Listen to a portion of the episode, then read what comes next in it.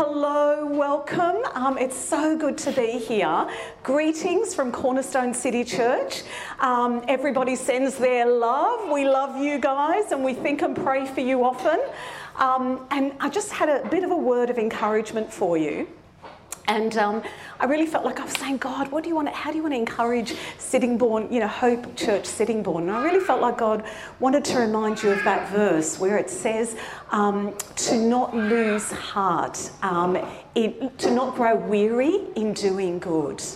Um, for at the right time, at the proper time, you're going to bear a harvest um, and don't give up. So that's what I felt like God wanted to say to you that He sees all the seeds you've planted and they're precious. He sees everything you've done and He wants you to keep going. You're doing an awesome job. Don't lose heart. Don't give up. Your harvest is coming. Amen. Amen. Okay, so I was going to get you guys to do. Have we got time, Gordon, to do like one, two minute sort of task in the groups? Yeah, yeah. Really quickly, I'd love you in your on your tables to um, you've got you know 30, 40 seconds each. Answer this question Who influenced you for Jesus? What did they say and do that helped you become a follower of Jesus? So, really, really quickly, 30 seconds each. Who and what they said and did that influenced you for Jesus? Really quickly, in your groups, go for it. Okay, fantastic. I want you to remember what you heard at your table, okay? Because it'll be helpful as we as we move our way through this. Okay, I want to share a story with you. A couple of years ago, I was on my way to an appointment in Maidstone, and just before I left home, I prayed, God, please give me an opportunity to share the gospel with some. Actually, no, I prayed, Lord, give me an opportunity to pray for someone. Like I wasn't really, I didn't have the courage to share the gospel with, with, with somebody at that time, but I just said, someone that I can pray with. I made it into the city centre and I got a little bit lost and I ended up parking in this, uh, it was like a dead end street and I wasn't sure if I was allowed to park there. Anyway, I parked up and ran to this little car that was parked there and I noticed a lady sitting in the car and she was on her phone and normally I wouldn't, I wouldn't interrupt, honestly. I mean, that's really rude, isn't it, to interrupt when somebody's on the phone. But I got really desperate and I knocked on the car window and I said to her, look, um, I'm just wondering, am I allowed to park here? And she said, Look, I'm, I'm not sure. Um, and then as, as I was talking to her, I noticed she'd been crying. And I said to her, um, Are you okay? Um, and she said, um, No, not, not, really. And I said to her, Look, I'm, I'm, a Christian. I can't even believe I said this. I'm a Christian. And um, I would love to pray with you if you felt comfortable. And she said to me, obviously, when you're off the phone, um, and she said to me, That would be great. Anyway, I said to her, Look, I'm going to go for a walk. I'll come back in about 10 minutes. And if you're still here, I would love to pray with you. And she said, Yeah, that'll be fine. Anyway, I went for my 10 minute walk, came back, and she was gone. I got into my car and I started searching for a car park because I was running late for an appointment that I had. And um, as I was driving around, I noticed a shopping centre, so I thought I'd park up there. I went into the shop, parked up, and started running to my appointment. And I went after, and I went past shop after shop after shop, and there I saw her, Diana, the lady that I had just seen in the car. Anyway, I went up to her and we were both excited. We were like, this is a bit freaky. You know, our paths crossing twice in one day. Anyway, she started pouring out her heart to me. And she said um, she's a 21, she was, thir- sorry, she was 31 years old. Uh, she'd just been diagnosed with breast cancer a month before her baby was born. I mean, can you imagine that? How devastating. She said that the cancer had spread into her lymph glands, and she was she lives in London, but she came to Maidstone so she can have a CT scan in her brain, and um, and she started sharing with me, sort of just personally, what she was going through. And I said to her, Look, I don't believe it's a coincidence that we met. You know, I'm a Christian, I believe in God, and I really feel like God wants you to know that He's not forgotten you, that He loves you. And for some reason, and, and this was God, I said, and He wants you to know that He is real. Well, at that point, she started getting emotional, starting to cry, and I'm freaking out. We're in the middle of W.H. Smith, and I'm like, oh no, what the heck have I said or done? Anyway, she then says to me, that she had been listening to a guy on, um, on, on the internet who is a Christian and he'd just been healed from cancer and she was listening to his podcast, and his podcasts were about um, keys to breakthrough. And she was on day two, and guess what the subject was on day two? She just listened to it that morning. The subject was God is real. What was amazing, isn't he beautiful? This is the kind of God we serve, guys. He is preparing people, he's longing for us to connect with them. Anyway, she said to me, and you know what? She said, I literally prayed this morning. She said, I'm an atheist, but I prayed this morning, if you're real, God, show me.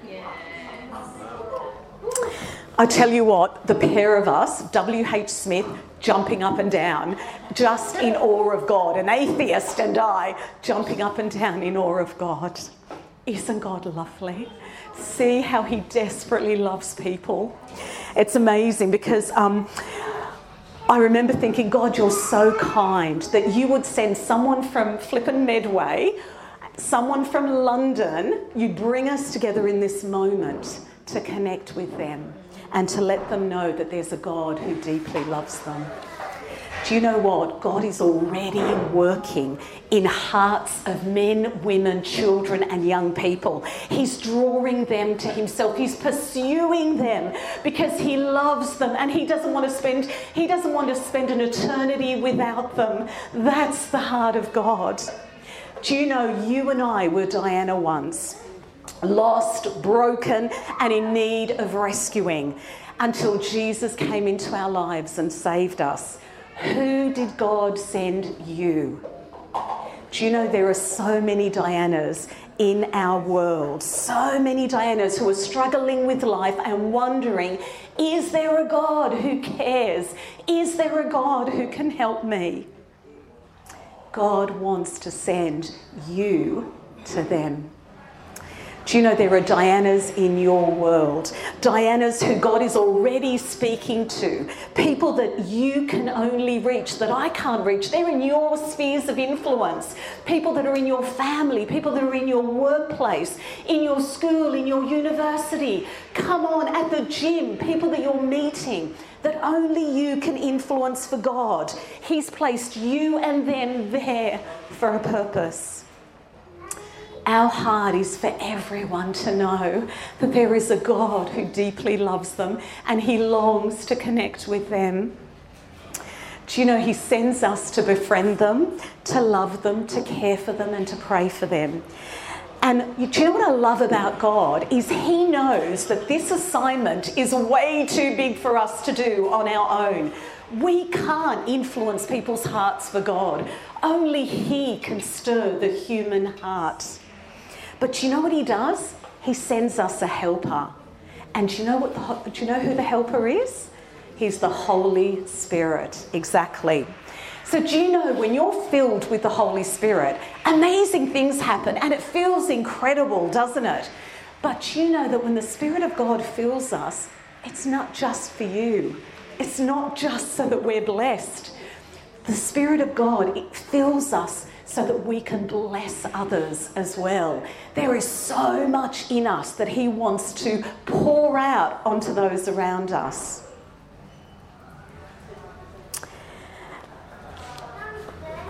We're called to go and impart something of the Spirit of God to everybody we come in contact with. In the book of Corinthians, Paul describes us as ministers of the Spirit. I love that. Isn't that brilliant? That's what we are. We're ministers of the Spirit. People who are filled with the Holy Spirit daily and who want to impart something of the Spirit to everybody around us.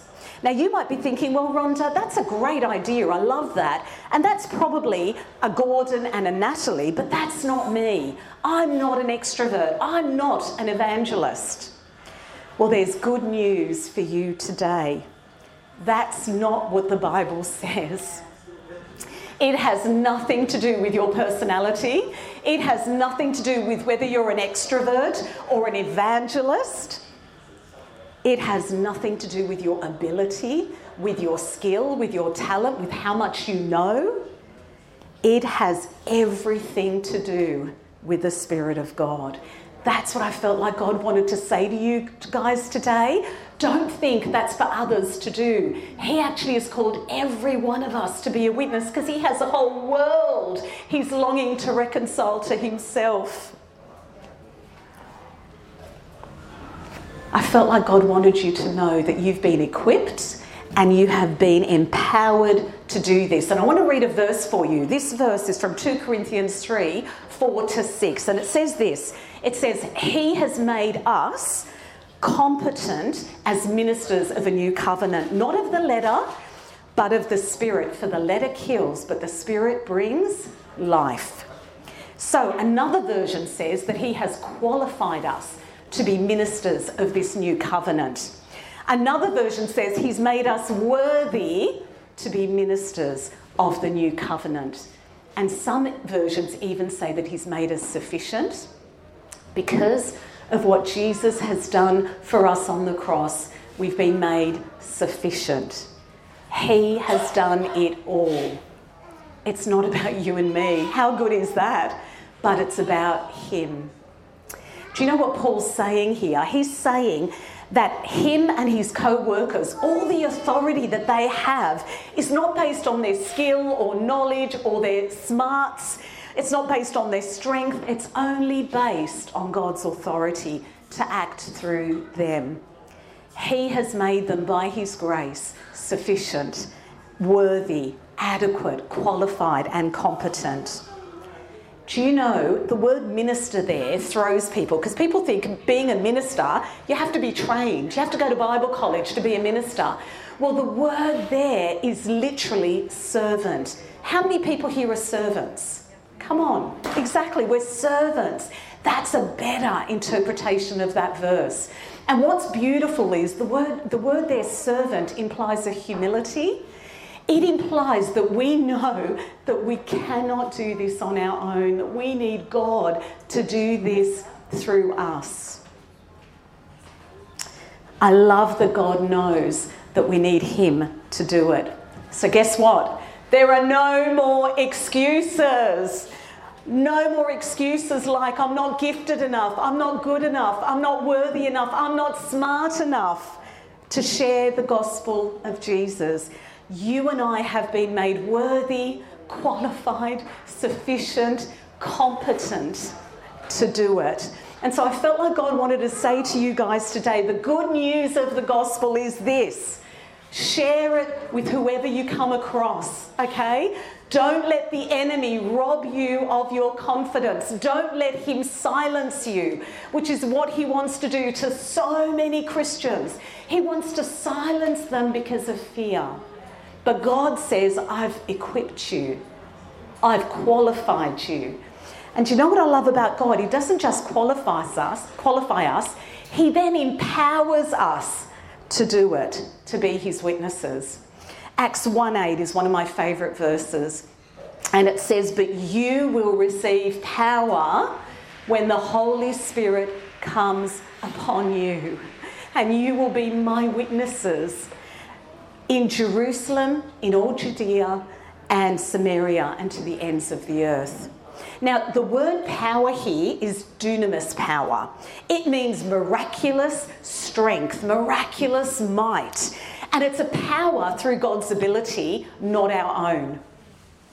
We're talking about extraordinary power here.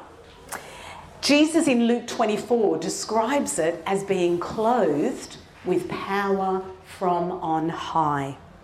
And you know what's amazing? That verse, power from on high, reminds us of an Old Testament reference of Gideon. Do you remember Gideon? He was, he was um, a judge of Israel and he was so scared. Where there's a picture of him in Judges 6 where he's, um, he's hiding from the Midianites. And God says to him, You're a mighty warrior. And he's like, Who, me? You're talking about me? He was hiding from the enemy. And what's beautiful is he says to God, he says, God, but I'm the least of, of, of my people. I'm the least of the tribes of, of Judah, as if God forgot and has made a mistake. But then the Bible says the Spirit of the Lord came upon him and clothed him with power. And then what Gideon did, what God did through Gideon was phenomenal. They defeated one of the most one of the largest armies at that time. There were 600 of them and there were 120,000 Midianites. And God defeated them through Gideon. And what was amazing was that was an example of dunamis power. That was an example. And there are examples throughout the whole of the Old Testament of people being clothed with power from on high to do mighty exploits, to do, you know, to bring great courage and to bring victory against all odds. That's dunamis power. But you know, the difference is this when God gave that kind of power to people in the Old Testament, it was a one off experience, it was for one specific situation. But what's amazing now is that we have access to the Holy Spirit every day for every situation that we might face, for every moment that we need Him we see here Jesus' disciples being transformed completely like Gideon was. They were transformed from timid, fearful men who were so scared to being courageous, passionate men willing to risk their lives for the gospel. The Holy Spirit did that. Do you remember Peter? he was so afraid of, of mentioning the name of Jesus in front of a handful of people. He denied Jesus. And then when the Holy Spirit came, oh my goodness, he was empowered and he preached before thousands. The Holy Spirit did that. He did that in the Old Testament, he does it in the New Testament, and guess what? He wants to do it today in you and me. Jesus says that you will be my witnesses. In a courtroom, a witness basically describes what they've seen and heard. That's all they do. The followers of Jesus did the same. They explained the transformation of God in their lives. Do you know, I love that Jesus said, You will be my witnesses. This is personal, guys. This isn't just sharing the facts. This is us sharing the, you know, it's about a personal, intimate relationship with God. This is about us sharing our story of how God transformed us. And do you know what? You've got a story to share, and your story is so precious. No one can argue with you about your story. That's your experience. So, how can we share the news about Jesus? Firstly, it starts by making sure that we are intentionally spending time with non Christians. I don't know about you, but I can get so busy with work, family, and life that it's so easy to not spend time with non Christians in our life. I met somebody recently and I, I, asked her, Who are the non Christians that you're praying for in your world? And she said to me, I don't have any. And it just grieved me. Close proximity is crucial to sharing the gospel. Spend time with your non Christian friends. Go out to coffee with them. Invite them to the pub. Um, bring them over. Invite them over for dinner. Book times in your diary. Literally, write it in your diary so you don't forget to do it every week to spend time with your non Christian friends, regularly loving them and caring for them and just watch what God does. Do you know one of Relational Mission's core values is that we nurture a culture where everyone is a witness. And this flows out of a deep love for people. And it's shared through words, works, and wonders. Let me start with words. Paul says in Romans 10:14, how shall they how shall they believe in him of whom they have not heard? Do you know, if we want to be faithful witnesses and fruitful witnesses, we need to know how to communicate the gospel in a really simple and easy way. We need to find a way of speaking out about God that's easy and natural for us to do. Now, what it looks like for me may be very different to what it looks like for you. What's a natural way for you to share the gospel. And do you know what? It's easier than we think. Let's say you're at work and a colleague says to you, and, I, and people often ask you, What did you do on the weekend? One of the things we can do is say, Well, actually, I went to church this Sunday and it was amazing. And do you know what? I think it would simply shock people the concept that church is an amazing and exciting place to be. Like, really, you know, simply saying that if they ask you, you know what, what is it that's different about you? You don't seem to gossip about people when others start gossiping. What is it about you? Why do you not do that? What an incredible opportunity to share your story. I just want to share with you a simple yet powerful tool that I think can really, really make a difference in sharing the gospel, and it's really easy. And it's practicing giving your testimony in 15 seconds or less. You might be thinking that's impossible. I thought it was impossible because I love catching up with people. 15 seconds to share your life story, come on, is that possible? Well, it is. And this is what it looks like two words, find two words that describe what your life was like before you met Jesus. Okay? Then two words to describe how you came to follow Jesus.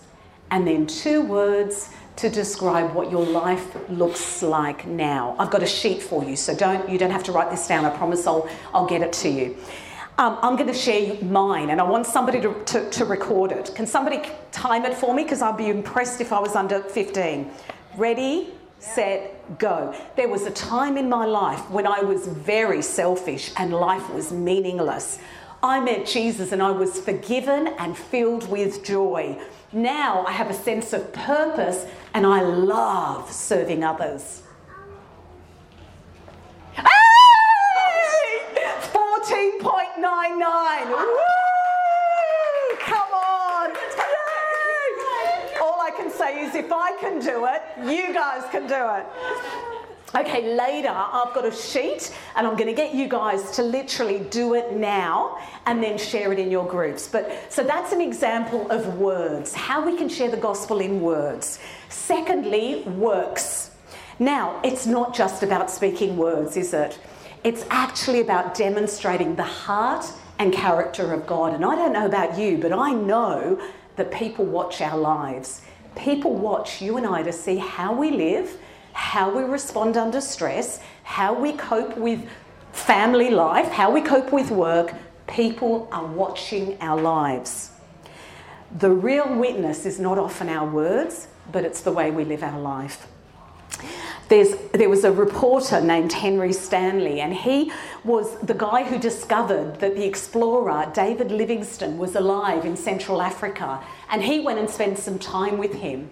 And this is what he said after spending time with David Livingstone, this amazing, godly Christian man. He said this If I had been with him any longer, I would have been compelled to become a Christian. and he never spoke to me about it at all. That's the power of an irresistible life where people look at us and they go, wow there's something about you that I long for. Galatians 6:10 says this. So then, as we have opportunity, let us do good to everyone and especially to the people of faith, to the household of God. Now, doing good is a vital part of witnessing.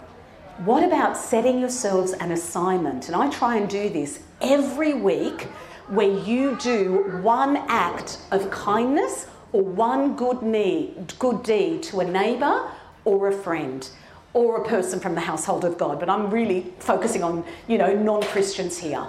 One good deed, one act of kindness.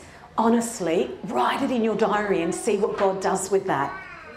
I had one lady in our small group mention that um, at work, she's got this lady who is keeps stealing their lunches. Like, can you believe that? How rude is that? She keeps honestly raiding the fridge at work and stealing people's lunches, and people are like really annoyed with her. And I said to her, we all said to her, look, why don't you make her some gorgeous African food? Like, you're an awesome cook. Make her some African food and take it to her occasionally and just bless her. Ask God for one act of kindness or good deed a week and, and, and do it so that you show somebody love because it reflects the character and heart of God. And actually, it becomes a habit and it becomes a lifestyle of loving people well. John Wimber, in his book Power Evangelism, said this. He said, um, Most people respond to acts of mercy and kindness, but they also respond to demonstrations of power. Now, that's what I love here. We're not just into acts of kindness for acts of kindness' sake, we want the power of God to be demonstrated. So, wonders. Our responsibility as a witness is to show Jesus' love, to feel compassion, and to offer prayer. And that's the thing I want to encourage you guys. Offer prayer to the people in your world who don't know Jesus and just watch what God does. Now, you'll be surprised. I ask people often, Can I pray for you? Can I pray for you? Can I pray for you? Um, even strangers in the street, let alone my friends and, and, and, and you know, neighbours. I've only had maybe a handful that have said no. You will be surprised how many people would value prayer, especially after COVID. Especially after COVID, people's hearts are so much more open than we can imagine. I had a Sikh friend of mine and she was going in for major heart surgery. We had coffee and then I said to her, Look, can I pray with you before you go in? She said, Yeah, please. I prayed for her. At the end of the prayer, she looked at me as if to say, What the heck just happened? She felt the love and the presence of God, and she felt this warmth and literal peace come over her. And I said to her, That was God, the Holy Spirit offer prayer to people. And I just want to encourage you watch what God does, honestly. And do you know what? You might be somebody who says, No, the thought of praying for somebody completely freaks me out. Well, even just a simple prayer like, Lord, would you please bless my friend Natalie? I pray in Jesus' name. God moves. Like, honestly, it doesn't have to be sophisticated or complex. Simple. Lord, would you please help Nick come through this difficult situation. Offer prayer and watch what God does. And you know what? I want to encourage you to share it with each other. Share it here because there's something powerful. The Word of God says they overcame the enemy by the blood of the Lamb, and by the power of their testimony. So share it here. Share the good, the bad, and the ugly. Now, I've had some ugly times where I've shared the gospel and it went horribly wrong. Expect those. Expect that you're going to be rejected. Expect that it's going to go wrong terribly, and that's okay. But go again, because the heart behind it is that you. Sh- we want to. We want to rejoice over your courage to share the gospel. Okay, that's what we want to celebrate. Courage. John the Baptist said that when Jesus comes, he is going to baptize you with the Holy Spirit and fire.